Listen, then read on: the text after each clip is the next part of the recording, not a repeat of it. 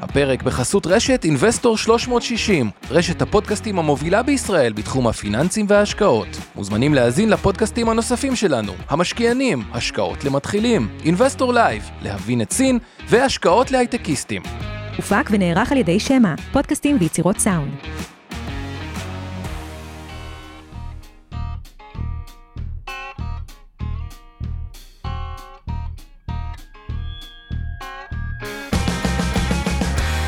המשקיענים אבנר סטפאק ועומר רבינוביץ' בשיחה חופשית על התחומים החמים ביותר בעולם ההשקעות.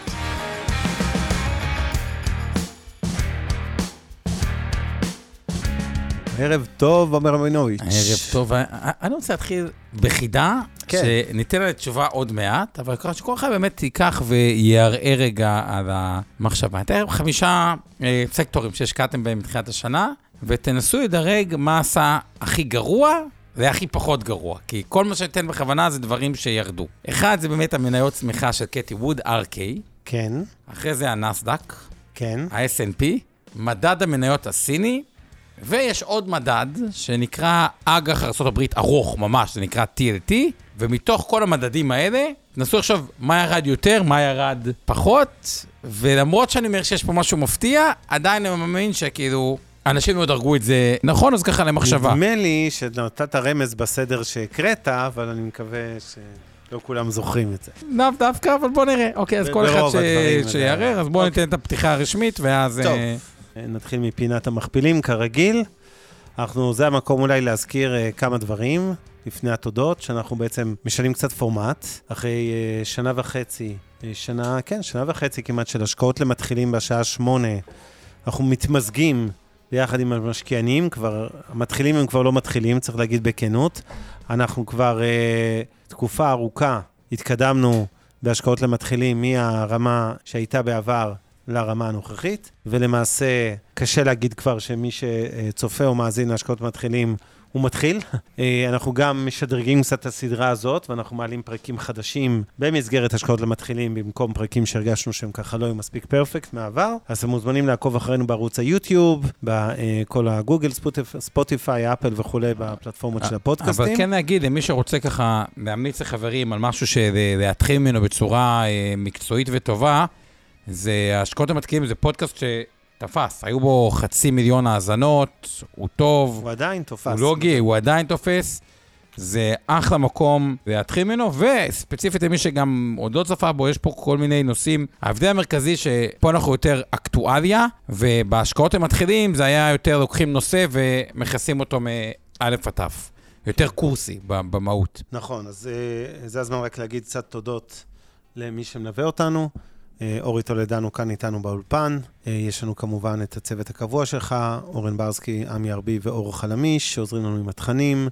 יש לנו אה, תרגום לשפת הסימנים. שיר פלדמן האלופה כרגיל היא איתנו, אז היא עושה לנו עם את התרגום אה, תמלול, סליחה, תמלול. אני מתנצל. אה, וכמובן, אה, אנחנו משודרים גם אצל אור אריאל, האלופה האופטימית, משקיעים בדרך להצלחה כלכלית. יאללה, אז אה, בואו אה, נתחיל אולי מפינת המכפילים, אפשר כבר לראות אותה על המסך. אה, נדבר טיפה על האקטואליה של השבוע האחרון. אה, איך עברו עליך השווקים? שוב, אני לא רוצה להישמע אופטימי, אוקיי? בגדול... אין סיבה להיות אופטימי, למה שתישמע אופטימי? זהו. אז זה לא לגמרי נכון, כי אני אתן לכם משהו שעשיתי עם כמה משקיעים השבוע.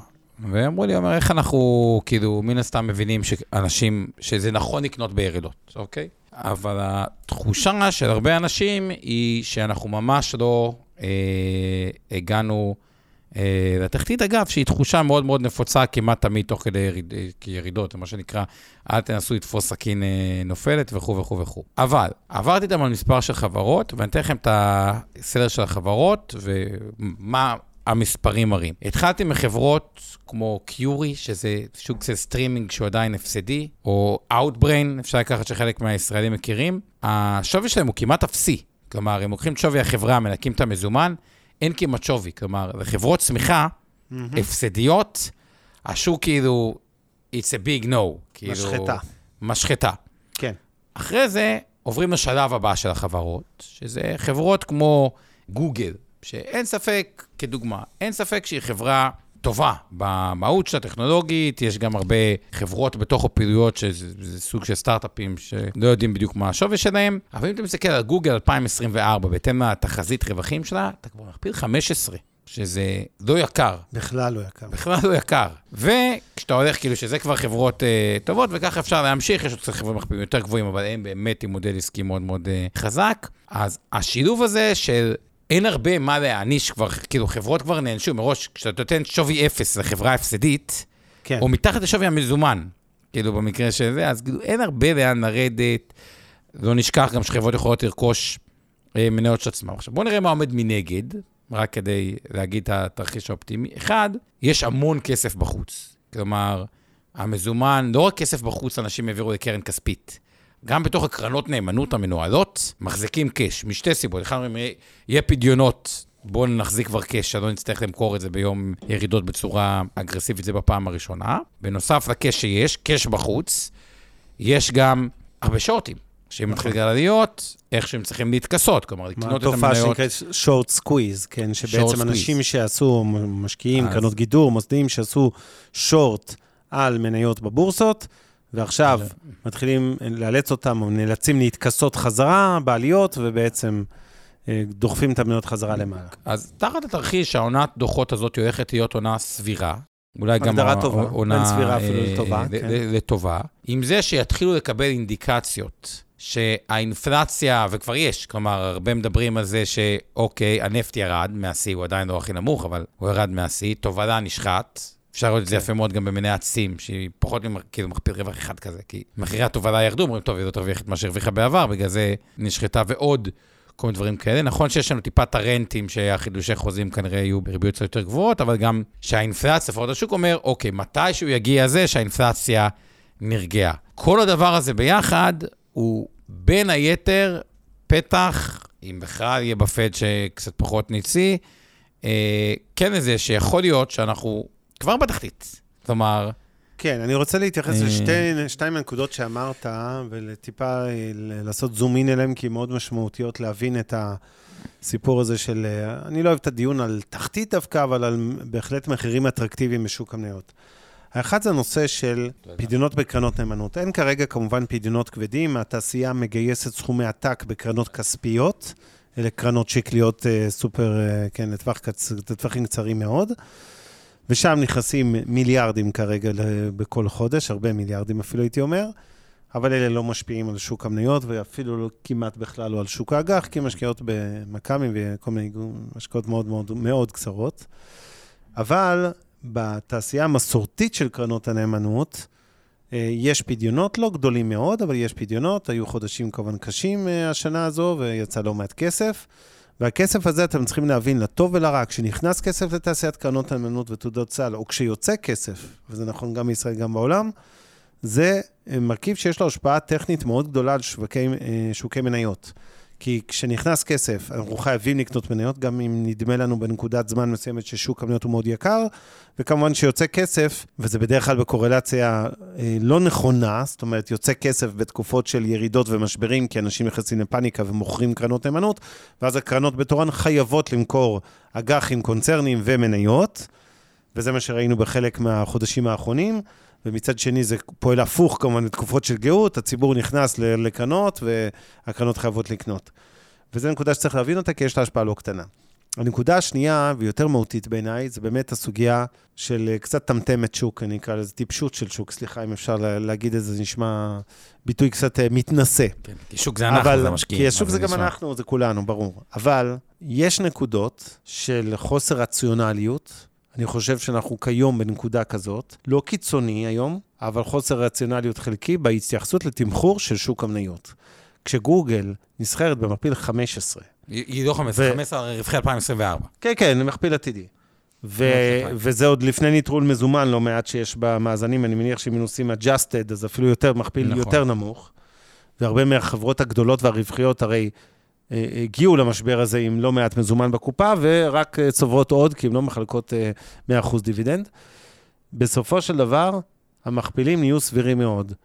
והטמטמת שוק הזו, הטיפשות שוק שאני מתייחס אליה, היא זאת שלפני פחות משנה רדפנו כמשקיעים על, ידי, על חברות שהסתכלנו רק על שורת ההכנסות, לא עניין אותנו לרגע שמפסידות ערימות של כסף, והסברנו למה המניה הזאת שווה 20 מיליארד דולר, כשהיום היא שווה אולי רק 4 מיליארד, כי ירדה ב-80 אחוז. כן, יותר גרוע. ועכשיו, כשיש לא מעט אה, מניות שנסחרות במחירים אה, מצחיקים יחסית, או, או לכל הפחות סבירים עד זולים, אז אנחנו אה, לא מספיק אה, מסתערים עליהם. אני כמובן לא יכול להתייחס לדוגמאות ספציפיות, אבל אני עוקב קצת, גם ברמה אישית, למרות שאני לא מנהל כבר השקעות פה, מזה אי אלו שנים. אני כן אה, מסתכל הרבה מאוד, אני קורא את הדוחות של רוב החברות בבורסה בתל אביב ושל עשרות רבות, נקרא לזה, שנסחרות בארצות הברית ובאירופה. וזה פשוט, אני לא אגיד שיש כסף הרצפה, אין כסף הרצפה, אבל התמחור היום הוא בהחלט, בהחלט, בהחלט סביר, ובחלק מהמקומות ממש אטרקטיבי, ורואים את זה במכפילים, עוד רגע נעלה את טבלת המכפילים, אבל ההרגשה שלי זה שבעצם המשבר הזה לא מנוצל מספיק טוב. שואלת פה דנה לביא ברקע, כשהקרנות, קרנות הנאמנות מוכרות מניות, מי בעצם קונה? הרי גם קרנות נאמנות, אגב, דנה, הם משקיעים מוסדיים, בוודאי הצד השני שקוראים לו מוסדיים, בדרך כלל מתייחסים לגמל לפנסיה, השתלמות, חברות הביטוח, הפוליסות חיסכון וכולי, אבל גם קרנות נאמנות זה משקיע מוסדי. עכשיו, בסופו של דבר, כשהגופים, כן, אז התשובה היא כן, הגופים לטווח ארוך רוכשים מניות, בזמן שהקרנות נאמנות, שזה אה, השקעות לטווח קצר ובינוני, מוכרות את המניות. לרוב בעל כורחן. משקיעים פרטיים הם עדיין לא משקל מאוד דרמטי, יש קצת משקיעים זרים גם. והוא, וואה, תמיר הזכיר לנו שחווינו תשובה על הודו, אבל בסדר, עוד אה, נגיע לזה, אני מתנצל. אה, כן, אז מי שקונה זה הטווח ארוך, משקיעים לטווח ארוך, קונים מהמשקיעים לטווח קצר שמוכרים להם. אה, בסופו של דבר, אני יכול להגיד, גם ברמת המשקיעים לטווח ארוך, ואני מדבר בהכללה, אני חלק מהמשקיעים האלה, אין איזושהי נקודה, הסתכלות אסטרטגית כרגע של שוק זול. אה, הזדמנויות וכולי, כולם קצת מפחדים להסתער עכשיו בקניות של מניות. לא, אז תסביר את נקודת הלהסתער. זה מסוכן. להסתער זה לא רק מסוכן, אני רוצה לתת פה עוד דוגמה, שקצת תרמוז על ההמשך לגבי האג"ח, כן. ואז לתת תשובה על החידה. אז קחו אג"ח דוגמה של חברת נטפליקס. הוא נותן היום, למיטב זיכרוני, ויכול להיות שאני טיפה טועה, נגיד 2028, שזה 6 שנים, תשואה של 6.3 אחוזים. כן. עכשיו, למה אני אומר שבסבירות גבוהה ה-6.3 אחוזים יכול להפוך להיות בשנתיים הקרובות 8 או 8.5. כן. כי בוא נניח שבאמת השוק קצת נרגע עם הריביות וכו', אז אני לוקח רגע שנתיים קדימה. היום עוד פעם נותן 6.3 אחוזים. אם בעוד שנתיים אג"ח נטפליקס, התשואה שלו תתייסס סביב ה-5 אחוזים, כי אומרים, טוב, זו חברה, נטפליקס, חברה, מודל טוב, מנוי הסטרימינג, לא תפשוט הרגל, ו-5 אחוזים לאג"ח 4 שנים עדיין סביר, זה כבר כן. נפדה עוד מעט. זה אומר שהתשואה, בואו נראה מה קורה, רק כדי להסביר עוד פעם את אג"ח. זה אומר שבעצם נהנית התשואה השוטפת של ה-6.3 בשנתיים, פלוס רווח הון. מה גובה הרווח הון? לוקחים את התשואה היום, שהיא 6.3, פחות התשואה בעוד שנתיים, שהיא 5, שזה 1.3, כן. כפול השנים שעוד נשאר לפדיון, אוקיי, שזה 4 שנים, אז זה יוצא מעל 5 אחוזים. אז גם יהיה רווח הון של 5%, אבל הוא מתפרס על פני שנתיים. כלומר, תוספת של 2.5% בשנה. זה אומר שבתרחיש מש... מסוים, אגב, די סביר, אג"ח נטפליקס בשנתיים הקרובות יעשה 8.8 אותו אג"ח שאני אומר, ויכול להיות שאני טועה טיפה במספרים, אה, אה, עושה את זה מהראש. עכשיו, 8.8 היא לא תשואה כזו רעה כשלעצמה. ואני כן. מזכיר, זה באג"ח. אז כשמנהל השקעות בוחן רגע להגדיל את המניות או לקבע עכשיו תשואה שנקרא איזה בין 6 ל-8 אה, אחוז באג"ח, זה גם דילמה, ויכול להיות שגם חלק מהכסף לא הולך רק למניות, הוא גם הולך לאג"חים. סך הכל, בואו ניתן לכם את החידה, תבינו רגע מה קרה באג"ח. כן. אז באמת, RK, שזה אותה קרן של קטי ווד, ירדה השנה במינוס 60 אחוז. אה, שהם מינוס 60 אחוז, זה הרבה. אגב, מי שמושקע שם, ויש אנשים שמושקעים, מינוס 60 ו... אה, היה אפילו יותר, היה מינוס 65 אחוז, פשוט עלה בימים האחרונים, שלא ירגיש רע. סך הכל אני חושב שהתזה על מניות mid market היא תזה טובה. כלומר, התזה בגדול ARK, שזה החברות צמיחה הקטנות בינוניות, mm-hmm. הטענה היא שמספיק שכמה חברות יהפכו לגוגל הבא, לאמזון הבא, ויעשו תשואה של... טוב, תודה רבה. זה כמו להשקיע באלף סטארט-אפים ולהגיד, מספיק שזה שלושה יעשו אקזיט כן, מטורף. אבל, לא, לא, לא, אה... זה לא אותו דבר. זה כבר חברות עם הכנסות, רווחיות וכו', עוד פעם, מספיק שחלק מהם ייתנו תשואה טובה, יש בזה היגיון, אל תשכח אבנר, וזה לא אותו דבר, גם אמזון בשנת 2000 ירדה 90 אחוז, לפני שאתה עשרות אלפי אחוזים, אבל עובדתית ירדה 60 אחוז. זה ירד הכי הרבה, כולנו יודעים, מניות צמיחה קטנות בינוניות חטפו הכי חזק. אחרי זה המדד הסיני, אה, מינוס 50 אחוז.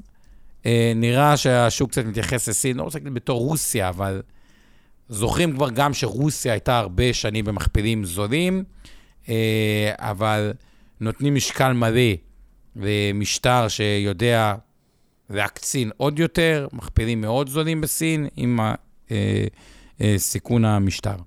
אחריו, וזה מה שמדהים, לפני הנסדק, שוב, אג"ח ארה"ב ארוך ל-30 שנה ירד מינוס 36 אחוז, שזה קיצוני. Uh, וזה הפסד שלא רוצה להגיד שהוא טיפשות או טמטום או, או, או, או, או מיותר, אבל את המילה מיותר כן אפשר להגיד, כי זה גם נאמר פה הרבה פעמים בפודקאסט, יש פה כשל לוגי. קונים נכס ל-30 שנה שנתן תשואות מגוחכות של 2%, זה, זה, זה לקחת סיכון אדיר. כן. Uh, בשביל זה, אחרי זה הנסדק ואחרי זה ה-S&P. כלומר, אג"ח ארה"ב הארוך ירד יותר מהנסדק וה-S&P, מדדים אה, אה, כן. מובילים. וזה רק אומר, בעולם ההשקעות, רגע, מה שאני רוצה כאילו להתעכב עליו שנייה, צריך, לה, אה, חלק מהדברים זה במה לבחור, וחייבים לקחת סיכונים. אה, אין, ולתפיסתי, חשיפה למניות, זה לוקחים סיכון וולוטיליות, אבל אין איך להימנע מזה שוב, תוחלת חיים עולה, אנחנו רוצים לחסוך כסף, אבל יש סיכונים שעדיף להימנע מהם, ובאג"ח בריביות אפסיות, שהתשואות היו נמוכות, זה ממש היה דוגמה לסיכון כזה, ו...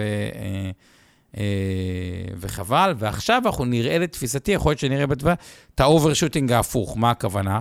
אנשים ירגישו מרומים, כל מיני קרנות נאמנות שהשקיעו באג"ח, כן. יפדו אותם, לא כי התשואה הפנימית כבר לא טובה, ראינו דוגמת נטפליקס, זה נשמע נכון. טוב, כי פשוט היה פער ציפיות מדי, זה כמו בזוגיות, לפעמים שאומרים, היה פער ציפיות, אולי היינו כן. מתגרשים, כן, כן, אז כן. להתגרש זה קשה, יש ילדים, אבל בהשקעות להתגרש זה ללחוץ הכפתור. נכון. אז אנחנו נראה את הגירושים, אנשים ירגישו... אחלה משפט, מה... לפנתיאון של המשקיענים. אז... אה, שלהתגרש ממניה זה רק ללחוץ הכפתור ולמכור. אז אה, זה, אז אנחנו נראה, יכול להיות overshooting של גירושים, שזה עוד יותר יחמיר את האג"ח, ואז באמת יש שם הזדמנות. בארה"ב כבר התחיל הגירושים, התחושת אה, פער הציפיות היה גבוה מדי. כן. אתם יכולים להבין שמערך ארצות ירד ב-36%, וגם האג"ח קונצרני ארוך ירד מספרים דומים, אנשים מרגישים אה, לא כן, טוב. נ... ו, אה, ובישראל היו ירידות יותר, אז עוד לא ראינו את גם פערים מתרחבים, ולכן אני עדיין לא בטוח שהסיכון באג"ח הוא... הוא מוצדק לקחת חשיפה מלאה, למרות מה שאמרתי, כי, כי, כי אני חושב שיכול להיות שעוד בשיחות סוף שנה עם יועצי ההשקעות, עם יוביסים, אנשים כנסו להלם מכמה זה ירד. אני ממש מסכים עם ההבחנה שלך, ואני רוצה לחדד. יש טעות טיפוסית בהסתכלות של משקיעים על שוק האג"ח. במניות כולנו מבינים שזה עסק עם סיכון. ואנחנו יודעים לצפות שעם כל זה שלטווחים ארוכים, שוק המניות עושה 8, 9, 10 אחוז לשנה, כן. אה, הוא עושה את זה תוך תנודתיות מאוד גבוהה, עם שנים כאלה של מינוס 20-30 אחוז, ושנים של פלוס 56. אף אחד לא מרגיש מרומה. ואפס, בדיוק. אנשים אומרים, אכלתי אותה, הפסדתי כסף, אבל, אבל לא רימו אותי, אוקיי? בשוק האג"ח, יש איזושהי תחושה שאנחנו מדברים על איגרת חוב, זה בהגדרה יושב אצלנו בקופסה במוח, בכותרת השקעה סולידית. בעיקר אצל האמריקאים. אגב, מודל... גם בישראלים, אני רוצה להגיד לך שב-2008, במשבר, כשאיגרות החוב הקונצרניות והממשלתיות קרסו, ועזוב את 2008, היו לנו שנים, אני זוכר אה, כשסטיבן, אה, סטיבן, מצחיק שנקרא לו ככה, סילבן שלום, סטיב בכינויו, היה שר אוצר, אתם זוכרים אותו מהליכוד, ואני זוכר אז עוד עם פרנקל כנגיד בנק ישראל, שהיה ככה עסקת חבילה כביכול, הנגיד מוריד את הריבית, בתמורה להתחייבויות של כל מיני דברים של משרד האוצר של סילבן, וסילבן מגיע לבנק ישראל, ו... וראינו אותו בכניסה, והוא אומר, באתי לוודא שמורידים את הריבית באמת, כמו שסוכם. ואז אגרות החוב הממשלתיות, הייתה שם קריסה של עשרות אחוזים. אומרת, אנשים לא הבינו איך אני קונה אגרת חוב של ממשלת ישראל, והם יורדים ואני מפסיד 30 אחוז, הרי ממשלה זה הרבה יותר בטוח מחברה, בוודאי הרבה יותר בטוח ממניה, למה, כן, מאג"ח של חברה או ממניה בבורסה, איך יכול להיות שהפסדתי כל כך הרבה? ואתם צריכים להבין שאיגרות חוב לטווח בינוני וארוך, במיוחד לטווח ארוך, מתנהגות לפעמים בצורה יותר תנודתית וקיצונית מלא מעט מניות. למה? כי יש מנוף של התקופה, אוקיי? כל עליית ריבית, עלייה בתשואה לפדיון של אחוז, באיגרת חוב ל-20 שנה, אוקיי? אם קניתי באיגרת חוב ל-20 שנה, זה אומר שהמח"מ שלה הוא בערך 10 שנים, אני מעגל. זה אומר משך חיים ממוצע של איגרת חוב הוא ל-10 שנים, גם אם ההשקעה עצמה היא ל-20.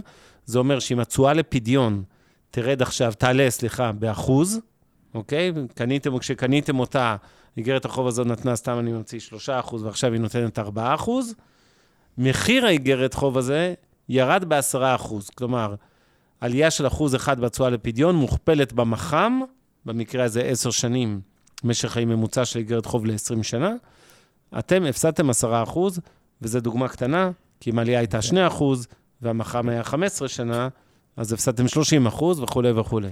עכשיו... ובסופו של דבר, הסיפור של איגרות חוב, מעבר לסיכון, כמובן, התיאורטי של חדלות פירעון, שמתגשם מדי פעם בחברות, וראינו רק השבוע את קבוצת גזית לא בישראל עם האג"חים שלה שקרסו. הם חלילה לא, זה, אני לא בא להגיד שום דבר, ויכול להיות שהכל בסדר ויחזירו את uh, עד השקל האחרון. אבל השוק מאותת כביכול שהוא חושש ליציבות הפיננסית של הקבוצה. אז יש גם כאלה מקרים, אבל בהכללה, אה, בוא נגיד את זה ככה, אני מסכים עם מה שאמרת בשורה התחתונה, שוק האג"ח הפך להיות אולי יותר אטרקטיבי מבעבר, אבל הוא קצת גם, אה, הוא לא מספיק אטרקטיבי היום. ביחס, בעיניי לפחות, לשוק המניות ולמכפילים שם. אגב, שוק האג"ח זה משהו נורא פשוט, עם התשואה יותר גבוהה, וזה חברות, אמור להיות לו יציאה של כסף, שהתשואה יורדת, וכניסה של כסף שהתשואה עולה. אבל כשהתשואה עולה כל כך בחדות, אנחנו רואים עכשיו, לפחות 2022, בארה"ב, כניסה של כסף למניות, יש גיוסים חיוביים, ויציאה מטורפת מהאג"ח.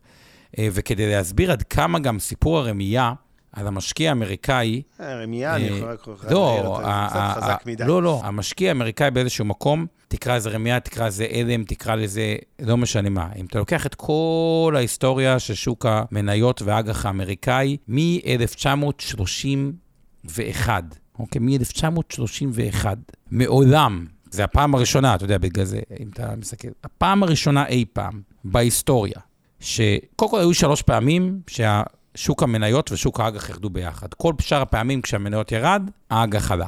עכשיו, ב-1931, שכבר בוא, לא התייחס לזה, שוק המניות ירד 43, האג"ח ירד מינוס 2.3. ב-1969, שוק המניות ירד 8.5, שוק האג"ח מינוס 0.7, שזה כמעט לא ירידה. השנה, שוק המניות ירד, ושוק האג"ח ירד ב-9 אחוזים. כלומר, זה מעולם לא קרה. בעולם לא היה מצב כזה שתיק מניות אמריקאי, שמורכב ממניות ואג"ח, נראה כל כך רע כמכלול. כן. כן. וזה כשהוא יושב. ואז הוא יושב עם, אה, כשבן אדם יושב במצוקה ורואה את הכסף שלו מתאדה, הוא יושב עם עצמו, אני צריך איזשהו שינוי. הרבה יותר אינטואיטיבי להגיד, טוב, המניות ירד, אני מבין את זה, מה שאבנר אומר, מאשר להגיד, טוב, בואו נחזק אג"ח, וזה הנקודה. ולכן אני חושב שמה שאנחנו עוד יכולים לראות באג"ח זה איזשהו meltdown החוצה, פשוט פדיונות מאנשים שכאילו ישבו בסוף שנה עם היועצים, מנהלי תיקים שלהם, עם הזה, ו- ו- והתקשו להסביר, כי גם מה היועץ אומר? כאילו, אם הוא אומר, רגע, אם זה היה כל כך בועתי, ואמרנו פה הרבה זמן שבאג"ח יש בועה, ואז אני אפילו זוכר כמה הערות ש- שלא צחקו עלינו, ואמרו, אתם אומרים בועה, בועה, בועה, אבל בינתיים מדד האג"ח והטלבון עלו מתחילת שנה. ואז אבנר אמר בצורה שאני מאוד מסכים איתה, לפעמים בועה אה, יכולה להימשך יותר זמן ממה שחושבים, כלומר, התנהג אה, הפוך. אבל ליועץ השקעות או לאיש מקצוע, והרבה פעמים אה, מתנהלים מכוח האנרציה. אני רואה איך עסקים מתנהלים. אנרציה, לא משנים, כשמשהו עובד, לא משנים. כן. היועץ מאוד יתקשה להסביר, המנהל תיקים, המתכנן פיננסי, המנהל עושר, למה הוא לא אמר ללקוח לצאת מהאג"ח שהתשואה הייתה כל כך נמוכה? כאילו, ואיך תסביר את זה, למה לא פעלת כשיכולת לפעול, ואיך זה יכול להיות. ואז אני תהיה להגיד, טוב, קרה מה שקרה, בואו עכשיו נצא מהאג"ח, המניות זה מניות, וזה מה שנשאר. פינת המכפילים? יאללה, פינת המכפילים, וכרגיל, מאחר וכבר התחלנו ככה להיכנס, לצלול לעניינים, אז אנחנו נזכיר שכל מה שאנחנו עושים הערב הוא לא ייעוץ השקעות, לא תחליף לייעוץ השקעות שמותאם לצרכים ולנכסים שלכם מידי יועץ השקעות מוסמך. כמובן שאנחנו מזכירים פה מניות אה, ואג"חים וכולי, אז אה, כל ניירות הערך האלה מוחזקים כנראה בתיקי ההשקעות של אה, מיטב או של אינבסטור, ובקופות הגמל, קרנות הנאמנות, הפנסיה, השתלמות וכולי, תעודות הסל והקרנות שמיטב מנהלת, וכל מה שאנחנו עושים הערב אינו המלצה לביצוע פעולת השקעה כלשהי, בנייר ערך, במניות, באגרות חוב וכולי, אלא אנחנו נותנים לכם את דעתנו הכללית על הסגמנטים השונים. ועכשיו, אוקיי, אז, אה, אז בואו נראה באמת... נתחיל עם פינת המכפילים, מח... ויש לנו כבר לא מעט הערות ושאלות מהקהל, ועוד מעט אה, אז בואו נראה באמת מכפילים. ועוד משהו שאני רוצה רק להדגיש לגבי מכפילים. ה-S&P במכפיל עתידי של 16.1.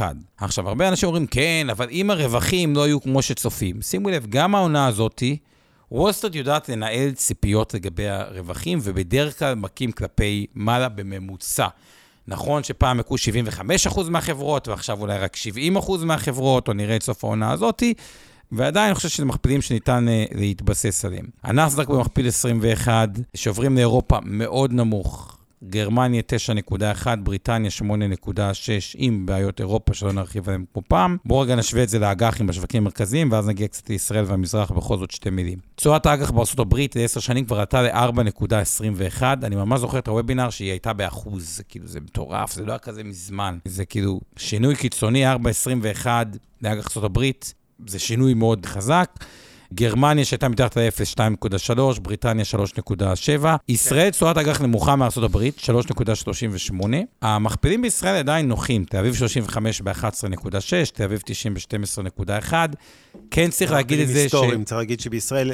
יש תמיד חור בפינת המכפילים, אין מכפיל עתידי, אין מספיק אנליסטים אין, לעשות ממוצעים על העתיד. בדיוק, בניגוד ל-S&P שנפל 20%, הנסדק 30%, תל אביב 35 נפל מינוס 3.7%, ותל אביב 90 מינוס 12.6. עכשיו, שתי דברים שתפיסתי לא הופכים את ישראל למאוד uh, יקרה, למרות שהיא ירדה פחות. קודם כל, המצב הכלכלי האובייקטיבי בישראל הוא קצת יותר טוב. שתיים, חלק מהסיבה שהשוק ירד פחות, כי יש חברות ספציפיות שמאוד מאוד מאוד נהנו מזה, מחברות הנפט. וחברה כמו כימיקלים לישראל, שאין מה לעשות, המשבר הזה יותר היטיב מפגע בה. אלביט, שהיא קצת חברות ב- mm-hmm. ביטחוניות. כלומר, יש פה דברים שברמה אובייקטיבית לא רק שלא נפגעו, הרוויחו. כן יש דברים שנפגעו חזק, כלומר, השוק כן תפקד טוב, מה שהיה צריך להיפגע, אה, נחתך ונחתך חזק. אגב, צריך להגיד, מדד היתר נפל בלמעלה מ-20% אה, של החברות הקטנות, שזה לעצמו אולי כן. הופך הרבה מהחברות שם למעניינות. סין, מכפיל עתידי 9.2, כן יש אכזבה גדולה מסין פעמיים, לא רק עכשיו, שזה השנה ירד 25 שתגידו, אוקיי, זה בין הנסדק ל-S&P. בעוד הנסדק עדיין בחמש שנים האחרונות נתן 84 אחוז, וה-S&P בחמש שנים האחרונות נתן 47 אחוז. 47 אחוזים, אגב, תל אביב 90 נפתה אפילו יותר 91.6. אה, סין נתנה בחמש שנים 8.8 בחמש שנים. הפסד. וזה משהו שבן אדם פשוט מרגיש ייאוש. אגב, יש שיגידו הזדמנות, אבל השילוב הזה של כשמשהו עלה הרבה ורגעית הוא נופל, אנשים מרגישים הזדמנות. שמשהו הרבה מאוד מאוד מאוד מאוד זמן למטה, או במשך חמש שנים נתן תשואה כן, למטה. כן, זה הרבה פעמים מורכב, אבל החמש שנים האלה בסוף מאיזה רבעון או שניים שעשו את רוב הפער נכון, של התשואות. כן. עדיין יותר קשה קצת מנטלית, כלומר אינטואיטיבית, יותר קל להסביר, טוב, הנסדק תמיד נתן תשואה עודפת, זה טכנולוגיה, עשה 84 אחוז, יש איזו ירידה, מאשר, שמע, יש מדד שנתן מינוס 8.8 אה, אחוז. גם תזכרו את זה, בסוף עולם ההשקעות, ודווקא פה, אני חושב שזה משפט מאוד חכם, שדווקא דיברנו עליו בהשקעות למתחילים. ואני רוצה לחזור אליו. צריך לזכור, זה היצע וביקוש, וצריך להבין איך הסיסטם של עולם הפיננסים עובד. אה, וקל לראות את זה דרך קופות הגמל וההשתלמות במדינת ישראל. מי שעושה טוב, מגייס, מי שעושה הכי גרוע, כן. פודה. simple as that. עכשיו, אותו דבר תעשיית קרנות נאמנות. מי שעושה טוב, מגייס, מי שעושה גרוע, פודה. עכשיו, שיש משהו שעשה טוב חמש שנים, אז יותר קל לו לגייס כסף ממשהו שעשה גרוע חמש שנים. כלומר, יכול להיות שאחרי זה יהיה תיקון, אבל יש פה איזה נושא של אה, אה, ביקוש אה, והיצע. עוד דבר שסתם רוצה להזכיר, וייטנאם, בואו נראה, אינדונזיה מכפיל 15, דרום קוריאה 9.6, וייטנאם 10, יפן 11, אוסטרליה 12 וחצי.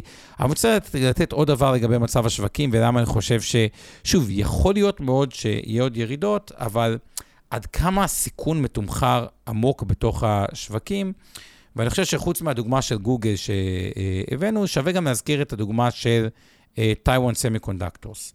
Taiwan Semiconductors היא חברה שמבחינת מה שהיא עושה, כמעט בלתי אפשרי להעתיק אותה. כלומר, אינטל ניסתה בכל כך הרבה כסף להגיע לחיתוך 5 מילימטר, 3 מילימטר, 7 מילימטר, הרי יש כן. את הקרב המפורסם על כמות המילימטרים, שכביכול אינטל הפסידה בו. זה משהו מאוד מאוד קשה, ובאמת, היא הפסידה, ואז הנתונים של Taiwan Semiconductors, אין עליהם עוררים... אנחנו על המצגת עכשיו, אתה רוצה... לא, אוקיי. רק אומר, כאילו, נתון נכון, כמה סיכונים. כן. אין עוררים שהם טובים, כלומר, revenue עולה 25% בשנה ממוצע, זה טוב? כן. רווח עולה 37% לשנה, זה טוב? ממוצע, שנה זה סביר. בסוף החברה הזאת היא במכפיל 8.3 על 2024. למה? כי יש את סיכון סין. כלומר, זה לא שאין סיכונים, אני רק רוצה להסביר את זה. הרבה מאוד מהסיכונים האלה מתומחרים בילד אין עמוק. כלומר, Taiwan Semiconductors היא חברה שבמהות לא אמורה להיות במכפיל 8.3 על הרווח העתידי, אם אין את הסיכון הגיאו-פוליטי. אז חלקו אה, מתומחר. אה, ירדה השנה, אגב, 52 אחוז, למרות שהרווח כמעט ולא, אה, לא שלא נפגע, עלה יחסית לשנה שעברה. אז אני רק אומר, הרבה מהסיכונים, תזכרו דבר אחד, השוק היום מתמחר הרבה מהסיכונים. אולי דוגמה אחרונה שאני אתן לגבי השוק והתמחור סיכונים, ואז נעבור עוד קצת למניות מול אג"ח ותרחיב. דוגמה נוספת לחברה ישראלית אה, שמסבירה את זה, אה, היא פייבר. אה, אני לא יודע אם להגיד שפייבר היא הזדמנות כניסה, לא יודע. אפשר להתווכח על זה, אבל כדי להבין את הקיצוניות של זה, פייבר נסחרה במכפיל הכנסה 30, היא הייתה שווה 320 דולר, כ-10 מיליארד דולר, היא ירדה ל-30 דולר, כלומר יותר מ-90 אחוז, זה מכפיל מכירות 2. אה, אה. אז אנשים יבואו ויגידו, טוב, כנראה שפייבר פספסה בתחזיות שלה, אה, של הרווחים, כי אם זה מה כן. שקרה. ושימו לב, quarter 2, פייבר הפתיע לטובה, 2022. quarter 3, פייבר הפתיע לטובה בענק. quarter 4, 2021, פייבר הפתיע לטובה מהתחזיות. quarter 1, 2022 הפתיע לטובה, quarter 2 הפתיע לטובה. כלומר, למרות שהיה לה 6 הפתעות לטובה, 6 רבעונים, נפלה 90 אחוז. זה רק מראה לכם את שינוי הטעמים הקיצוני. אגב, היא עדיין מכפיל רווח גבוה 2028, פשוט על המכפיל החזי. שים לב על מה אתה אומר, מכפיל 2028, כן? לא... 2028, אגב, אבל המכפיל כן. רווח העתידי על הרווח הצפוי 2024 כן. הוא כבר 15, שזה נשמע כן. סביר. אבל אה, זה רק מראה את ה... את זה שכל. דבר שהיה אמור להיענש, נענש. זו דוגמה לשוק מאוד מאוד מאוד בריא אה, מהבחינה הזאת, ודווקא אה, לא בועתי, ויש עליה 14% עדיין שורטים. כלומר, למרות שירדה 90%, יש המון שורטים, ששוב, כן. מתישהו צריכים להתכסות, אבנר אליך. אני אגיד ככה, עלתה פה שאלה לגבי האג"ח, אני רוצה להקריא אותה. תמיר שואל, נניח שאינפלציה נרגעת, מפסיקים לעלות את הריביות בשווקים, איך זה ישפיע על השוק האג"ח באמת בטווחים השונים? עכשיו, זה קצת טריקי, כי יש לנו כמה השפעות, גם לגבי שוק המניות, גם לגבי שוק האג"ח, אבל זו שאלה לא רק של... אה, הרי כרגע כל העלאות הריבית מכוונות לאינפלציה. זו הסיבה שהן אה, עולות. גם במחיר של יצירת מיתון עולמי, או האטה לכל הפחות, תלוי איפה בעולם, הנגידים מעלים את הריביות. עכשיו, בסופו של דבר, השאלה היא לא רק אם יעצרו את העלויות הריבית, כמו שאתה שואל, אלא האם גם הריביות יחזרו לרדת. ובהנחה שהאינפלציה נרגעת, ואני בהחלט בהנחה. הזאת, אני מהאופטימיים ביותר על עולם האינפלציה, קצת פחות אופטימי על עולם המיתון והצמיחה. אה, כלומר, אני חושב שהאינפלציה זה סיפור שהולך לצאת מחיינו יותר ממה שהשווקים חושבים. בסופו של דבר, מן הסתם, התשואות אמורות לרדת חזרה, כלומר, מחירי אגרות החוב אמורות לתקן, אמורים לתקן כן. למעלה, התשואות לרדת אה, חזרה אה, למטה תיאורטית. אני אומר את זה תיאורטית, כי צריך לזכור שגורם שעובד הפוך, זה עלייה מסוימת בפרמיית הסיכון. אם מניחים, וזו התזה שלי, שדווקא מבחינת שיעורי צמיחה, מיתון וכולי, המצב יהיה קצת פחות סימפטי בשנתיים הקרובות, או ביחס לפחות לתחזיות כרגע של העולם, אז יכול להיות מצב שלמרות ירידת ריבית, שאמורה, יש איזושהי קורלציה בין ריביות לטווח קצר, גם לתשואות של איגרות חוב לטווח ארוך, אז למרות ירידת ריבית, שאמורה להביא לי, לכאורה לירידת התשואה בהתאמה של איגרות חוב, כלומר, לעליות מחירים של איגרות החוב שיורידו את התשואה שלהן, אנחנו עלולים לראות מצב שזה לא באמת קורה, שגם אם הריבית, אה, הריבית של הבנקים המרכזיים תרד, העניין של פרמיית הסיכון בגלל החשש למיתון ולמשבר נזילות ובעיות בכל מיני חברות שלא ידעו למחזר חוב או להחזיר את החוב שלהם, לא בהכרח נראה אחד לא. לאחד, זה יקזז חלק ממה שהייתם מצפים, ולכן בעיניי זה מביא לשתי מסקנות על שוק אגרות החוב. מסקנה ראשונה, זה גם מי שמאמין שהריבית הולכת להיעצר ואולי אפילו לרדת חזרה יחסית מהר, זאת אומרת, עליית הריבית, אה, אנחנו לקראת סוף התהליך הזה יותר ממה שחשבו, ונניח אפילו עוד הריביות יחזרו לרדת. זה לא סימן שאתם צריכים להסתער עדיין על אגרות חוב, ולצפות לרווחי הון גדולים, זה לא בהכרח, אתם עלולים להתאכזב מהעליות שם. והדבר השני, זה באמת שצריך לשים לב יותר ויותר, אם התעסקנו מאוד, בצדק, בשנה החולפת באינפלציה ובריבית כנגזרת של האינפלציה, עכשיו צריך לחזור להסתכל בקרוב על הדוחות הכספיים ועל המיתון צמיחה, האטה וכולי במשקים השונים. כי יהיה לזה גם השפעה על שוק אגרות החוב, ולא רק על שוק המניות. אני חושב קצת שונה אה, מאבנר. אני לא רוצה להגיד שונה, אני רוצה להגיד במה אני חושב שבאג"חים, אם כבר הולכים לזה, במה להתמקד.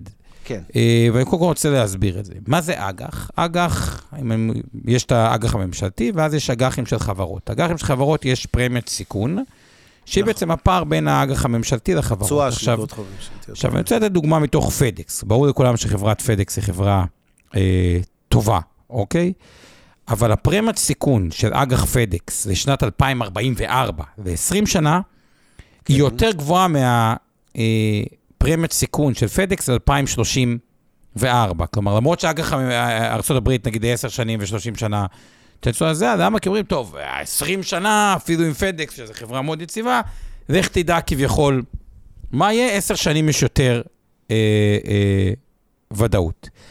אני חושב שככל שהאג"ח מתקצר, הפרמיית סיכון אותות, בדרך כלל, מה זה, זה, זה לא חושב, זה עובדה. ככל שהאג"ח מתקצר, הפרמיית סיכון אותות לרדת. כי מן הסתם אומרים, רגע, אפל ל-30 שנה, אני לא בטוח מה יקרה, אבל אפל לשנתיים די מתייחסים אליה בדומה לאג"ח מדינה. כן. Uh, והטווח הזה של אנשים, קל להם לראות חמש שנים קדימה. ככל שעוברים שבע, עשר, עשרים, קשה.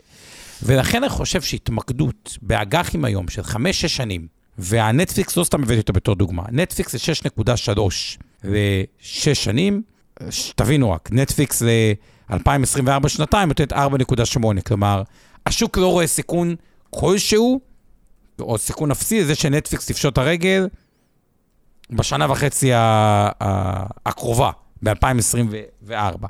ולכן, אני חושב שמי שיקנה, כדוגמה, ואני לא מתייחס לנייר ספציפי, וזה רק דוגמה להמחשה. ואותו אג"ח של שש שנים יכול להרוויח פעמיים. אחד, תשואה שוטפת 6.3 כדי עצמה, לקבע אותה היא לא כזו גרועה.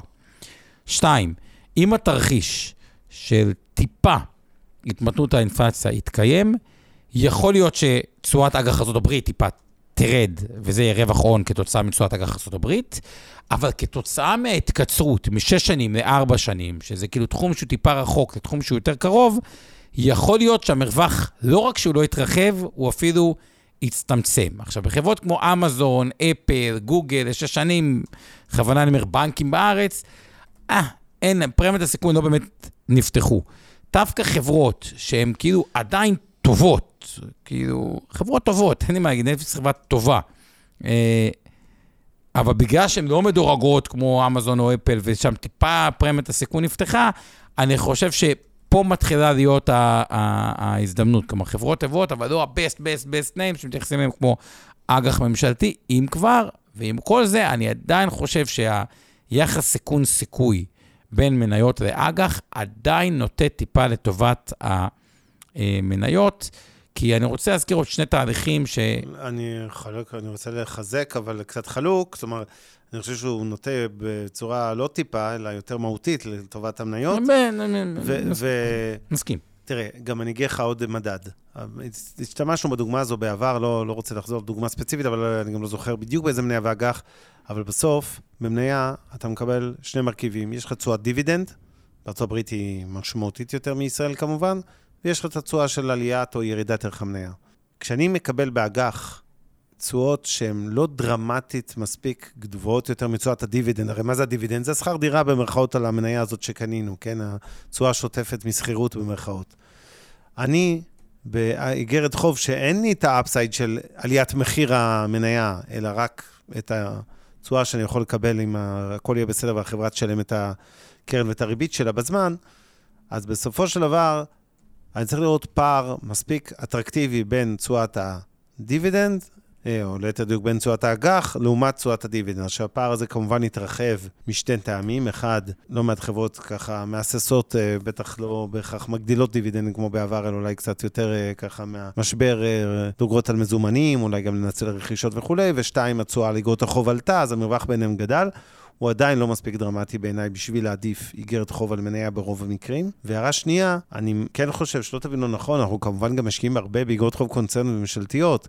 בסוף זה, בתיקים מסוימים זה אפילו אולי חלק קרי אה, של התיק. אבל עדיין אני מעדיף את האיגרות חוב, נקרא לזה, לא הג'אנק בונדס ולא ה-yield, לא אלה לטווחים ארוכים מדי עם תשואות גבוהות תיאורטית, כי אלה גם יודעים לחטוף הרבה בכיוון ההפוך, אלא אגרות חוב לטווח, נקרא לזה, בינוני יותר, לקבל תשואה סבירה, אה, לא להתחכם, אני מדבר על דירוגים גבוהים עדיין, כי אני קצת כן, מוטרד אבל... מהמיתון נכון, העולמי. אבל תנסו, לא, לא, אג"ח בינוני, לתפיסתי, דירוגים גבוהים, אבל לא ה-best best names. יש חברות שהן כמעט קצת יותר קטנות, קורא לזה פרמיית החברה קצת יותר קטנה. כן. אין מה לעשות. בהגדרה, בנק לאומי, בגלל שהוא brand יותר טוב, יקבל, ייתן תשואה יותר נמוכה מחברה ברמת סיכון דומה, שהיא פחות super brand, נקרא לזה, ופה הסיכון, הסיכוי, לדעתי, יש עוד איזשהו גידור, כי פשוט קונים תשואה יותר גבוהה. אולי אני אתן עוד איזה, סתם, עוד אה, דוגמה אחת שאני אה, רואה בהקשר הזה, כדי להסביר, ואז סיימת? קטעתי אותך? לא, ש... אה, כן, רק להשלים משהו קטן. אני חושב שעל שוק האג"ח, אז הוא בהחלט הרבה יותר אטרקטיבי ממה שהיה לפני חצי שנה, שנה, אבל עדיין, אני לא מסתער עליו, שוק המניות הפך להיות יחסית לשוק האג"ח, בעיניי בשורה התחתונה, משמעותית יותר אטרקטיבי. זאת אומרת, שניהם יהיו יותר אטרקטיביים בהגדרה כשאנחנו קונים ברמות מחירים אחרי ירידות, אבל המהלך של שוק המניות והירידות שם והרמות אה, מכפילים, החזויות, גם למישהו שקצת יותר מפחד מצמיחת משק כלכלה עולמית אה, מהמקובל, עדיין בעיניי שוק המניות, באופן יחסי לשוק אג"ח, הפך להיות יותר אטרקטיבי ולא פחות. נכון שבאגרות החוב כבר, ברוך השם, יש בשר, אבל אם אליהו פה מזכיר בצדק בצ'אט, אני לא מבין מה אתם מדברים לי על תשואות של 4% לשנה בסיכון, כשיש לך אה, פיקדונות עם ריבית של 3%. לא, לא, זה לא, אז, אז, אז עוד פעם, אז זהו, זה, זה בדיוק הטעות של אנשים שלדעתי הם טועים. כשאתם כן. קונים נטפליקס ב-6.3% לשנה, בניגוד לפיקדון לשנה, קודם כל אתם שכירים.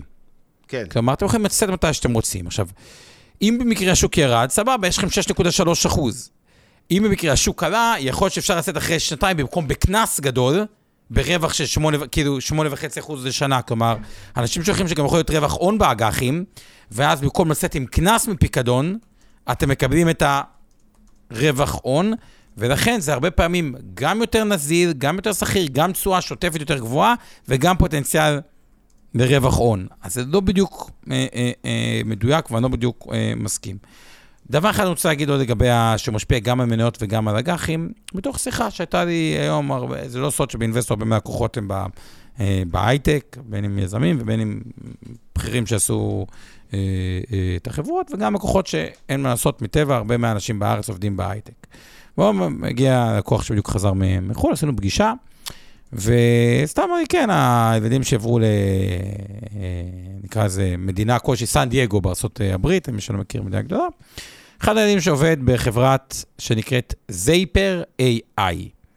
מה החברה עושה בגדול, ואיך זה קשור ומשפיע על האינפלציה? היא בעצם עושה סוג של AI, שיכולה להגיד לך, כל בן אדם מבחינה רפואית, אה, מה, לפי הגנום שלך, לפי הדאטה שלך, יש לך יותר סיכוי לחלות בסרטן, יש לך יותר סיכוי לחלות בזה, זה יותר מתאים לך, זה פחות מתאים לך.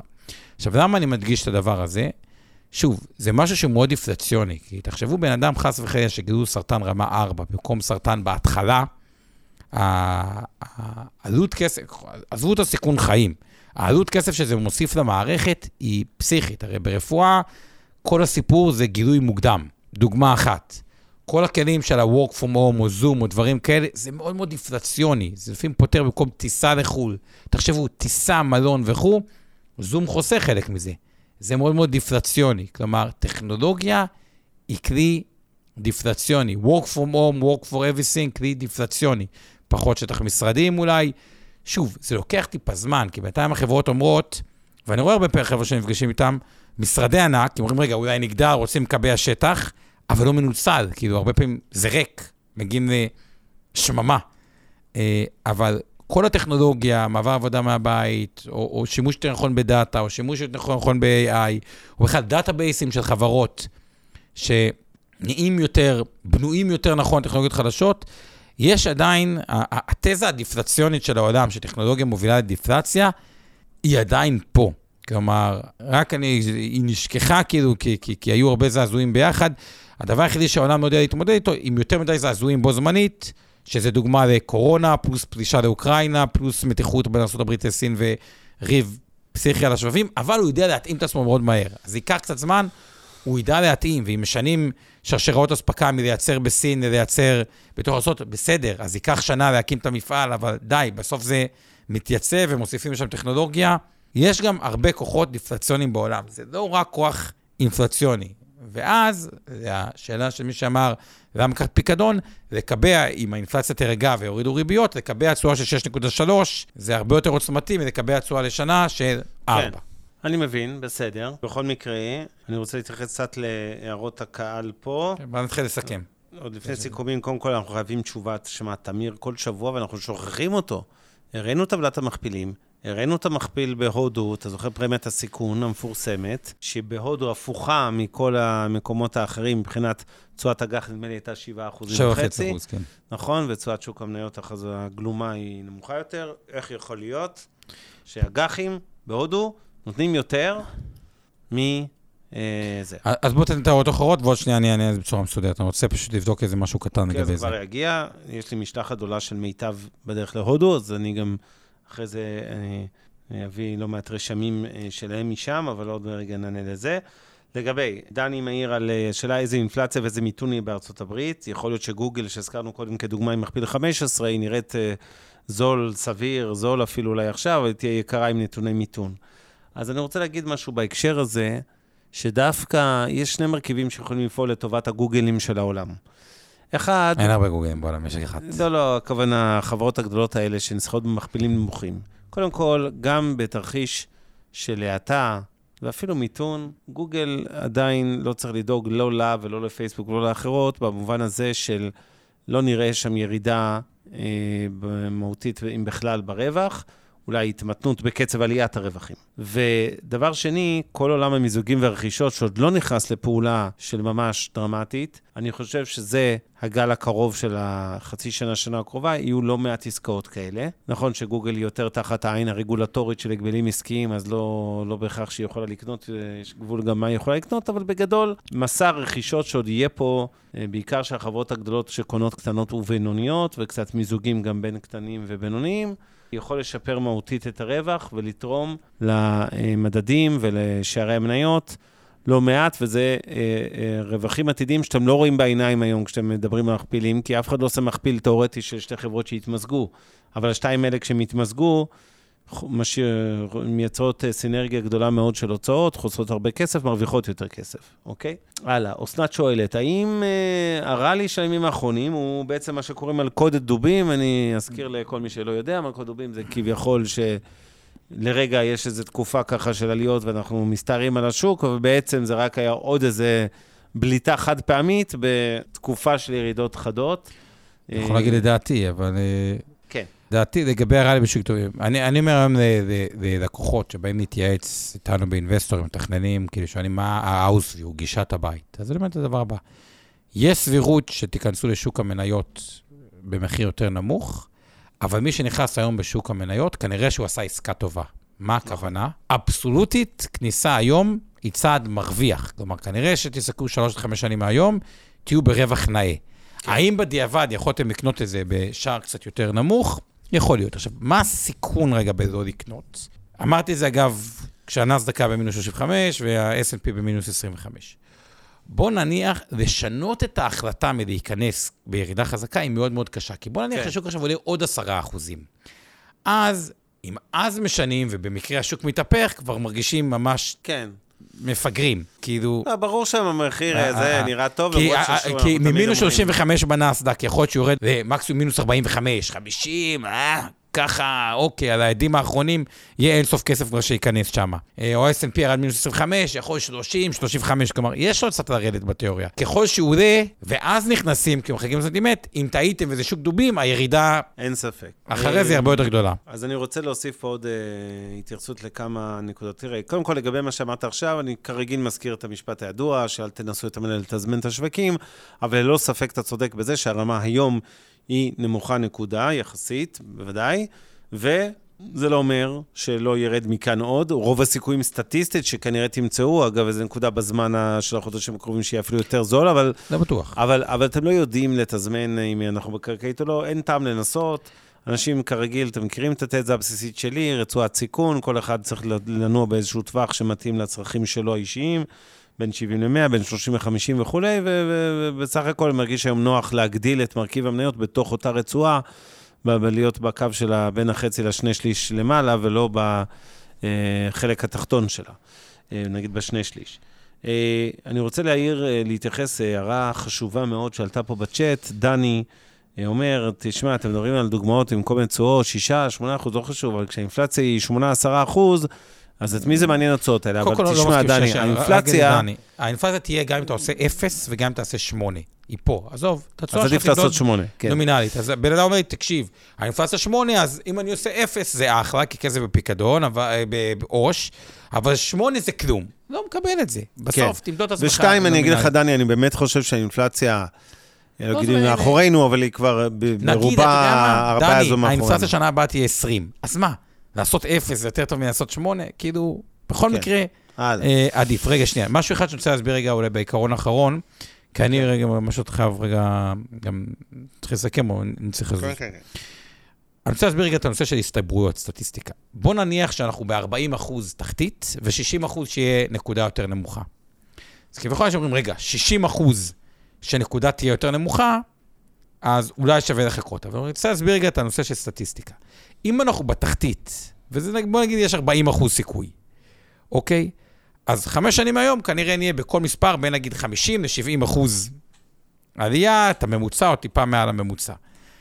עכשיו, אם אנחנו ב-60 אחוז למטה, מה הרווחנו? הרווחנו זה שהשוק ירד כבר, הוא כבר למטה, ירד עוד 10-15 אחוז, ואז אולי תהיה נקודת כניסה יותר טובה. הנקודה היא שמחיר הטעות, כי כאילו אם יעלה, אנשים בדרך כלל לא חוזרים.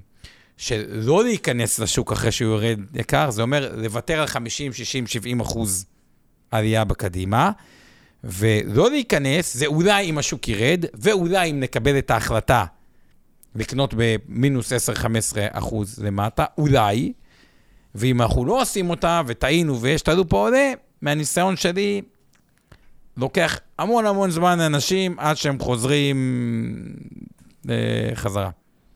כן. והסתברותית, ההסתברות היא לטובת להיכנס. אוקיי, זה, זה אני מסכים. אה, דנה שואלת, רגע, אבל אג"ח אמור להיות בקורלציה שלילית או הפוכה למניות, זה כבר לא ככה, אז בשביל מה צריך אג"ח בתיק השעות? לא, זה לא ככה, ברוב הזמן אה, זה לא שהמניות עולות אג"חים יורדים. אה, זה, הפיזור, יש קודם כל קורלציה חיובית, לא שלילית. ב', פיזור ההשקעות בתיק השקעות, שכולל הרבה מאוד מרכיבים, חשיפה מט"חית ואיגרות חוב ומניות, כמובן הוא טוב, כי uh, הקורלציה היא לא אחת לאחת ביניהם, אחרת באמת לא היה היגיון לעשות את זה. אה, אבל בגדול, אה, הקורלציה היא לא שלילית. דנה צודקת. אה, שוהם מזכיר לנו אה, שב-2008 גם אגרות החוב, כאמור, אה, קרסו יחד עם מניות, אז תזכרו את זה, זה לא, אבל אז היה קורלציה. איגרות החוב הקונצרניות. בעיקר, לאו דווקא כן, כן, ממשלתיות. היה לנו את כל ה... לא, מה נכון. שקרה אז עכשיו זה ממשלתי. לא, לא, ברור, בסדר, אז באמת היה קונצרני, הפעם, אז גם הבעיה הייתה מגזר עסקי. ככה, משה מתחיל- אה, שואל פעמיים הערב, והתעלמנו ממנו, אז עכשיו אנחנו צריכים לענות, כי זו שאלה סופר מעניינת לכולם, ולא רק לו. איך אתם כן מציעים לבחון השקעה במדדי אג"ח קונצרני או ממשלתי בתיקים שלנו? איזה שיקולים צריכים לעמוד ממנו, מו- מולנו? אתה רוצה אתה להגיד? אני אגיד כמה שיקולים ואתה תמשיך. קודם כל, שיקול ראשון זה המח"מ, משך חיים הממוצע, לאיזה טווח אנחנו משקיעים. אז אני מעדיף מח"מ בינוני, מה שנקרא, עדיין לא ארוך. האם אה, שיקול שני זה כמובן דירוגים? גם פה אני מעדיף יחסית דירוגים יותר גבוהים. אני לא מחפש, אה, נקרא לזה, את, אה, לייצר את התשואה של התיק, את רובה לא יגיע משוק האג"ח, אלא בעיניי אה, משוק המניות. שלוש, אה, שיקולי אינפלציה, ואני מזכיר פה, מסכים ממש עם מה שעומר אמר קודם, שבסוף אינפלציה תהיה פה בכל מקרה, אז כאילו, אי אפשר לבוא ולהגיד, לא, לא נשקיע באג"חים, כי זה לא מעניין אותי לקבל אה, 4-5 אחוז. כן, משה וזיוויה, לגבי השאלה על מח"מים, אז כן, נגיד, שוב, מח"ם אה, חמש שנים, בשבע שנים זה לא בינוני, זה כבר ארוך. שוב, אני מזכיר, משך חיים ממוצע זה בערך חצי מהתקופה, ל- מהטווח לפדיון של איגרת חוב. זאת אומרת, איגרת חוב לעשר שנים, יש לה מח"ם של חמש שנים.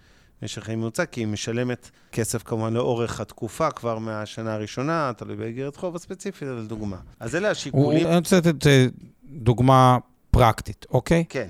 אה, כדי שזה יהיה, ושוב, לא המלצה, לא לא כלום, לא ייעוץ, לא כלום, כדי שאתה הולך להסביר, אוקיי? כן, להסביר. ניקח חברה שהיא לא סוב, כאילו, היא ברנד חזק מאוד, אבל היא לא בנק לאומי, ניקח את כלל ביטוח לצורך העניין. כן. אוקיי, אג"ח ל-6.73 שנים, כלומר מח"מ בינוני פלוס, אבל עדיין 6.7 זה לא ה-20 שנה, 15 שנה, 30 שנה, נותן היום 4.61. עכשיו, יבוא בן אדם ויגיד, שקלית 4.61, וקבע תשואה שקלית 4.61, סבבה לי. כאילו, מבחינת שיקול היא תשואה שהיא, אג- אגב, האג"ח ירד 13 אחוז, זה מה שהביא את זה. ואז הוא אומר, אוקיי, אם האג"ח תרד, אני לא אמכור, קיבלתי את ה-4.61, אבל יש לי אופציה, אם הריבית במדינת ישראל, ככל שיעבור הזמן, הרי ככל שהאג"ח תתקצר, ניקח שנתיים מהיום, שלוש שנים מהיום, האג"ח הזאת תיתן תשואה שהיא דומה לפקדונות קצרים. כי כאילו, מן הסתם אומרים שש שנים זה הרבה זמן, שנה מהיום אף אחד לא חושב שחברת ביטוח תפשוט ככל שהוא מתקצר. ואז זה בסך הכל, עכשיו למה אני אומר ארוך? כי ארוך לוקחים באמת גם סיכון מח"מ מסוים. אז השיקול המרכזי הוא שאתה קונה אג"ח או קרן עם התשואה הפנימית, במקרה הזה כלל 4.61, אתה בא ואומר, וואלה, מספיק לי לקבל 4.61 שקלי, אני חי עם זה טוב. יכול להיות שזה קצת ירד, יכול להיות שיהיה לי רווח הון מאוד מהותי. בזמן הקצר, אגב, ככל שעובר הזמן, הסיכוי לרווח הון גדל, מספיק. למה אני לא מסכים עם אבנר ולא ללכת ל-20 שנה או 15 שנה? טוב, נראה לי אנחנו די אה, סיכמנו. אבנר, אתה רוצה להגיד ככה איזה משהו לסיכום? אה, אני, אני רוצה רק כמה ש... ל- ממש צ'יק צ'אק, תן לי... לגבי הודו, אני רוצה שבוע הבא, כי יש שם נציגה של דולרים מול במטבע המקומי, ואני רוצה לבדוק עוד איזשהו משהו. אתה אומר, זו שאלה ממש טובה. פשוט יש משהו שאני רוצה לעשות דאבל צ'ק עליו לפני שאני נותן את התשובה. לגבי כמה הערות, אה, יש פה שתי הערות מעניינות על השוק הישראלי, שוק המניות בישראל.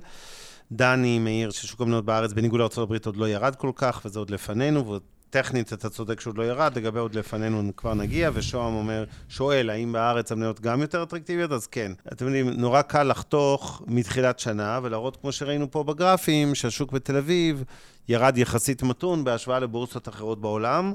אבל זה לא מבטיח כלום, זה לא אומר שום דבר גם קדימה. א', אה, אם נחתוך את הגרף הזה בשנתיים וחצי או בארבע, יכול להיות שנראה אה, דברים אחרים. אני מזכיר שברוב תקופות העליות של השנים האחרונות בארצות הברית, השוק בישראל פיגר אחרי המדדים האמ- האמריקאים, ולא רק האמריקאים, כך שלא בהכרח, שאפילו שסגרנו כבר חלק גדול, חלק מהפער הזה, לא, לא את רובו השנה, זה לא אומר שלא נמשיך השוק בתל אביב לתת תשואה עודפת גם קדימה על השווקים אה, בארצות הברית. בוא נגיד שלפחות מבחינת התמיכה המקרו-כלכלית, אני חושב שהקייס של ישראל יותר בריא היום מהקייס של ארצות הברית, גם מבחינת רמות המכפילים וגם מבחינת המצב של החברות, באופן אה, יחסי, אה, שאני לא כל כך דואג לשוק. אפ- אפשר להרחיב עוד טיפה, כאילו, משהו כן. לגבי זה? אני רוצה רגע שנסתכל על מדד תל אביב 25, ממש מבחינת המבנה שלו. ונבין שהוא... הוא- דווקא 35, אתה מתכוון, אני מניח? תל אביב הוא לא- 35 כן. מבחינת המבנה שלו, ואני אסביר למה זה לא אה, מייצג. זה לא שלא היו חברות, כל החברות שבארצות הברית ירדו, ירדו בישראל. אופקו הלת'קר, שחברה בתחום הרווח העתידי נקרא, ירדה 60 אחוז. נובה שבבים ירדה 41 אחוז. נייס טכנולוגיה ירדה 27 אחוז. כל הנדל"נים למיניהם, כמו בארצות הברית, שנפלו, עזריאלי מינוס 10, מבנה מינוס 15, איירפורט סיטי מינוס 16, אלוני חץ מינוס 25, ביג מינוס 25. מה ההבדל היחידי? קבוצה דלק זה נפט, שבישראל היא קצת משקל יותר גדול מאשר הנפט ב-S&P, פלוס 115, אנרג'יאן, אותו דבר, פלוס 48. הופ, זה דברים שקצת העלו, אבל פשוט כי המשקל הוא משקל יתר לנפט. אלביט מערכות, חברה ביטחונית, פלוס 33, או אורמט, זה כאילו אנרגיה ירוקה, פלוס 30, אז יש פה אה, דברים ש-ICL, כמובן, פלוס 10. כלומר, יש פה חברות שברמה האובייקטיבית, זה, זה לא מה שמה ש, שלא היו מניות שחטפו חזק. יש מניות שהן במשקל, סקטורים ספציפיים של משקל עודף ב, ב, בישראל, שפחות עברו משקות, כן. וזה הסיבה, ולכן לא בטוח שזה לא יעלה, כי עדיין גם יש את המשקולת כן, של. הנדל"ן שנשחט, של הטכנולוגיה ש, שנשחט. זה קשור גם ל, ל, להרכב המניות, שהיום בארצות הברית הוא יותר מוטה לטכנולוגיה ו... ברור. הרכב המדדים, לא חשוב, אני מסכים איתך. יגאל ירדני שואל אותנו אם השערים של המניות הכבדות בתקופות השיא עדיין ריאליים, מההיב- מההיבט שהאם שערים כאלה יחזרו, כמו למשל אינווידיה כדוגמה.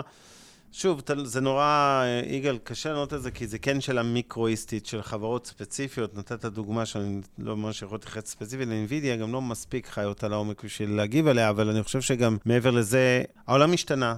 עברנו בהייטק, ראינו את זה ממכפלי הכנסות למכפלי רווח. ובתהליך הזה יש חברות שהן עולם ישן, חברות הייטק שלא הרוויחו כסף, לא מדבר על הגודזילות, האמזון ומייקרוסופט וגוגל אפל, שלא הרוויחו כסף. וגם היום אחרי השינוי, ה shift הזה שהשוק מסתכל על מכפלי רווח, הן לא בהכרח יודעות כל כך להרוויח. והן נשחטו, וזה שחיטה אסטרטגית, לא שחיטה טקטית, שאתה אומר, אוקיי, אז יופי, אז עכשיו... אה, נחזור אליהם והם יעלו את כל כן. הדרך חזרה, והם לא יחזרו למחירים האלה לעולם. בחברות הגדולות, אין לי ספק שיחזרו, זה רק שאלה של זמן. שיש זמן כן, רק רציתי לשים בפרספקטיבה. בוא, NVIDIA כן. נתנה עדיין תשואה של 4,100 אחוז אחרי הירידות בעשר שנים האחרונות. גם אם מסתכלים חמש שנים, המשקיעים שם לא מסכנים ממש, 171 אחוז. היא פשוט ירדה אה, ממכפיל שהיה אולי קצת גבוה מדי, כן. שהוא לא מוצדק בריביות אפס, ומכפיל 22 על רווחים ב-2025, 37 על 2023, זו חברה שמאוד מאוד צומחת, אוקיי? הרווח המניה צמח ב-40% בממוצע בשלוש השנים האחרונות. התאמה במחיר, אבל לא שינוי קולוסלי של התזה, היא עדיין אה, תצמח כנראה קדימה בהכנסות וברווחים. אה, אתה רוצה לענות לתמיר לסיום על השאלה ההודית שמלווה אותנו לא, כבר איזה שלושה שבועות, ואנחנו לא עוד, עונים אני. אתן לך רק את- השיקול. השאלה אם התשואה היא... למה בהודו תשואות האג"חים הם כ-7.5% לשנה, בעוד שהתשואות הגלומות אז- בשוק המניות נמוכות משמעותית, בשונה מכל העולם, מכל העולם, סליחה, ששם המצב הוא... קודם כל, הציפייה. לגידול ברווח בהודו היא הרבה הרבה יותר גבוהה. נכון. ב', השאלה השנייה שאני צריך, זה מה שאני הדאבל, אה, הדאבל צ'ק, האם מדובר על התשואה במטבע ההודי או במטבע דולרי? כי הרבה פעמים כשמדובר במטבע מקומי, הצפי הוא לגידול מאוד מאוד גדול ברווחים, כן, בגלל שיש אינפלציה. גבוהה. כן. סתם דוגמה, אחת המ- המדינות שהיה את הקפיצה הכי גדולה בשוק המניות היה איראן לפני כמה שנים, כי הייתה אינפלציה 400 אחוז, אז ברור שרווחי החברות עלו, כי כן, אבסולוטית הם עלו. אז האג"ח נסחר בתשואה גבוהה, והרווחים טסו. אז יש פה קשר, בגלל זה אני רוצה לבדוק האם זו תשואה דולרית או במונחי מטבע. הודי. ואז ככל שהאינפלציה יותר גבוהה, יש מצב שברור שהרווחים יעלו דרמטית יותר גבוה, ותשואת אג"ח כן יש איזשהו היגיון שתהיה יותר גבוהה. זה הפשט, אבל אני אבדוק שבוע הבא ואענה, אבל אני גם... Thank you very much לכולם, אנחנו אורזים את הערב הזה, מודים לכם שהייתם איתנו כרגיל, כיף לנו, אנחנו, אתה יודע, מתקרבים עוד מעט, עוד כמה חודשים, אנחנו כבר רוצים איזה שלוש שנים, התחלנו ממש כן, בתחילת הקורונה. אניברסרי שלוש שנים. ואניברסרי, כן. תגידו, מזל אז- טוב לאבנר היה יום הולדת. לא, למה אתה מזכיר את זה? אני שונא יום לפני הולדת. כמה למה? ימים. היה לי יום הולדת, מי זה? אני וביבי נולדנו באותו יום. באמת? כן, 21 לעשירי, מה אני אעשה? לא את כל אחד יש לו את המזל. אה, רגע, רגע, בכל זאת, מזל. מילה אחת על הבחירות, אני חושב שהפעם זה שונה? תן את זה ממש, אבל. בתזה קצרה. איך שכחנו כזה זריז, דבר, זריז, בשבוע הבא. גם זה. למה הפעם זה שונה? קודם כל, זה לא דרמטית שונה, ההשפעה תהיה מוגבלת, אבל תרחיש של תיקו, שמשמעותו שיתוק ממשלת מעבר ואי העברת תקציבים, ואתם תגידו, רגע, אבל מה אכפת לך מהתקציב? היה פה ממשלת נתניהו שלוש שנים לא צריך להעביר תקציב, עכשיו אתה פתאום מודאג שמי לא יעביר תקציב? אז אני אגיד, כן, הפעם אני מודאג, כי כשהשווקים בצמיחה באופן כללי ובחיוב, נכון שהיה גם באמצע את הקורונה, אז, אז דווקא טוב שאין תקציב במובן הזה, שאתה אומר, רגע, ההכנסות ממיסים הלכו וגדלו, כן. נכון? בזמן שקיבענו את ההוצאות של הממשלה ברמות הנמוכות יותר. פעם, אם חלילה העולם יגלוש למיתון של ממש, ולא איזה מיתונון או איזה אתונת, אז העניין הזה שאין לך תקציב, פתאום הופך להיות יותר מסוכן, נכון? כי אנחנו מקבלים ברמה יותר גבוהה את צד ההוצאות של זה, כן. ובצד זה ההכנסות אולי תהיה פגיעה. אז במובן הזה, אני חושש ש... בוא נגיד, סיטואציה של תיקו, שאי אפשר להעביר תקציב, היא היא סיטואציה של ניצחון לאחד משני הגושים, ניצחון מובהק נקרא לזה, לא קשקש. זה גוש הימין, אין, גוש השמאל לא ינצח. מה זה? כנראה, כן, סטטיסטית, זה או... או 61 או תיקו. יש הסתברות לא קטנה לתיקו, ויש יותר הסתברות אכן לגוש נתניהו-בן גביר לקבל 61, מאשר שגוש לפיד, יחד עם ערבים... עזוב, זה לא יקרה. לא, לפיד, לפיד, שם יכול להיות תיקו. לפיד לבד לא יכול כנראה להגיע ל-61. עזוב, לפיד עם זה, זה, הסבירות היא נמוכה. אני מסכים איתך, אני מסכים, זה אין איזון בסבירויות, כן? אני לא, בהסתברויות, אני לא עושה wishful thinking, אני אומר לך פשוט, הניתוח שלי בא ואומר שאם יש, בקיצור, המצב המסוכן הוא, והוא לצערי לא תרחיש קיצון, זה מצב של תיקו, ודבר שני, צריך לשים לב, בתוך גוש הימין יש גם משמעות כן לגודל של הליכוד מול ציונות דתית. משקיעים זרים בוודאי, ולהערכתי, to some extent גם חלק מהישראלים, לא יאהבו מצב של ליכוד חלש בן גביר חזק, גם אם הטוטל של הגוש יהיה זה, בוא נגיד, זה, זה עלול להיות מסר אה, פחות משמח לבורסות, נקרא לזה, עזוב מה כל אחד ודעתו הפוליטית. הזה, כן. וזה שהעובדה שאתה וביבי באותה יחידה, זה משעשע. ללא ספק. ועם זה, ועם זה נגיד די לטוב, ונמשיך אולי כמה קולות כאילו להרחיב על זה. אתה לא חייב להגיד, אבל אתה יודע למי אתה מצביע? כבר החלטת? אני חושב שכן, אני חושב שכן. אוקיי, אתה יודע שנכון לרגע זה, אני אומר את זה על בסיס uh, מחקרים, לא זה, כמעט 30 אחוז לא יודעים למי מצביעים. אתה מבין את המספר המטורף הזה? אתה יודע כמה אנשים הולכים להחליט בבוקר יום שלישי למי הם יצביעו? פשוט מטורף. כן. לדעתי, אבל לדעתי אני- אנחנו נגיע ליום הזה של קרוב ל-20 אחוז, לא יודעים למי מצביעים. אני רק אגיד את הדבר הבא, אני חושב שכמדינה דמוקרטית, תודה, עדיף אסנת, על. הברכות. בטח אה, שתצביעו, תצביעו, חד משמעית. יאללה, אבנר, אני חייב got to go, המון המון שואל, מזל האם טוב, אני לא אבנר. יודע? אני יודע, אני מודה, אני מצביע למרב מיכאלי, מפלגת העבודה, אני לא מתבייש להגיד את זה, אני אפילו מתנדב בזה, אבל שכל אחד יצביע למי שהוא רוצה, רק תצביעו. אל תשארו בבית, לא משנה איפה אתם, גוש ימין, גוש השמאל. אתם, אל תחכו לקלפי, תחליטו, תקראו חומרים, תסתכלו קצת, ותקבלו החלטות מושכלות למי להצביע. אז. שיהיה בחירות מוצלחות לכל אחד, וניפגש בעוד שבועיים. מיד אחרי הבחירות, שבוע אחרי הבחירות, ואז נוכל לראות האמת, מה רגע, באמת בבחירות, באמת רגע, קרה. בבחירות אנחנו לא עושים? בערב? למה לא תגיד, בעצם? השתגעת, אני יושב במטה, נראה לך שאני הולך להתעסק בזה? אנחנו אני אהיה נבוא. עם כל הציוד שידור, נגרור את אבנר מהמטה, יאללה, שום דבר. ונעשה אתם רוצים? הפסקה באמצע של אני- שעה, אני אעשה לכם את כל ה... בין אני- תשע לעשר, עם אני חוויות מוכן להביא את כל מהשטח. המידע פנים, לפני שכל הסוקרים עולים אני בעשר אני- ואומרים, הנה מה היה היום, אני אגיד לכם בשמונה וחצי. את התוצאות, יש לי קומבינות. אנחנו ניקח את אה, אבנר בשעה תשע מהמטה שלו, כן. ונתייחס גם לזה, זה יכול להיות אה, נחמד.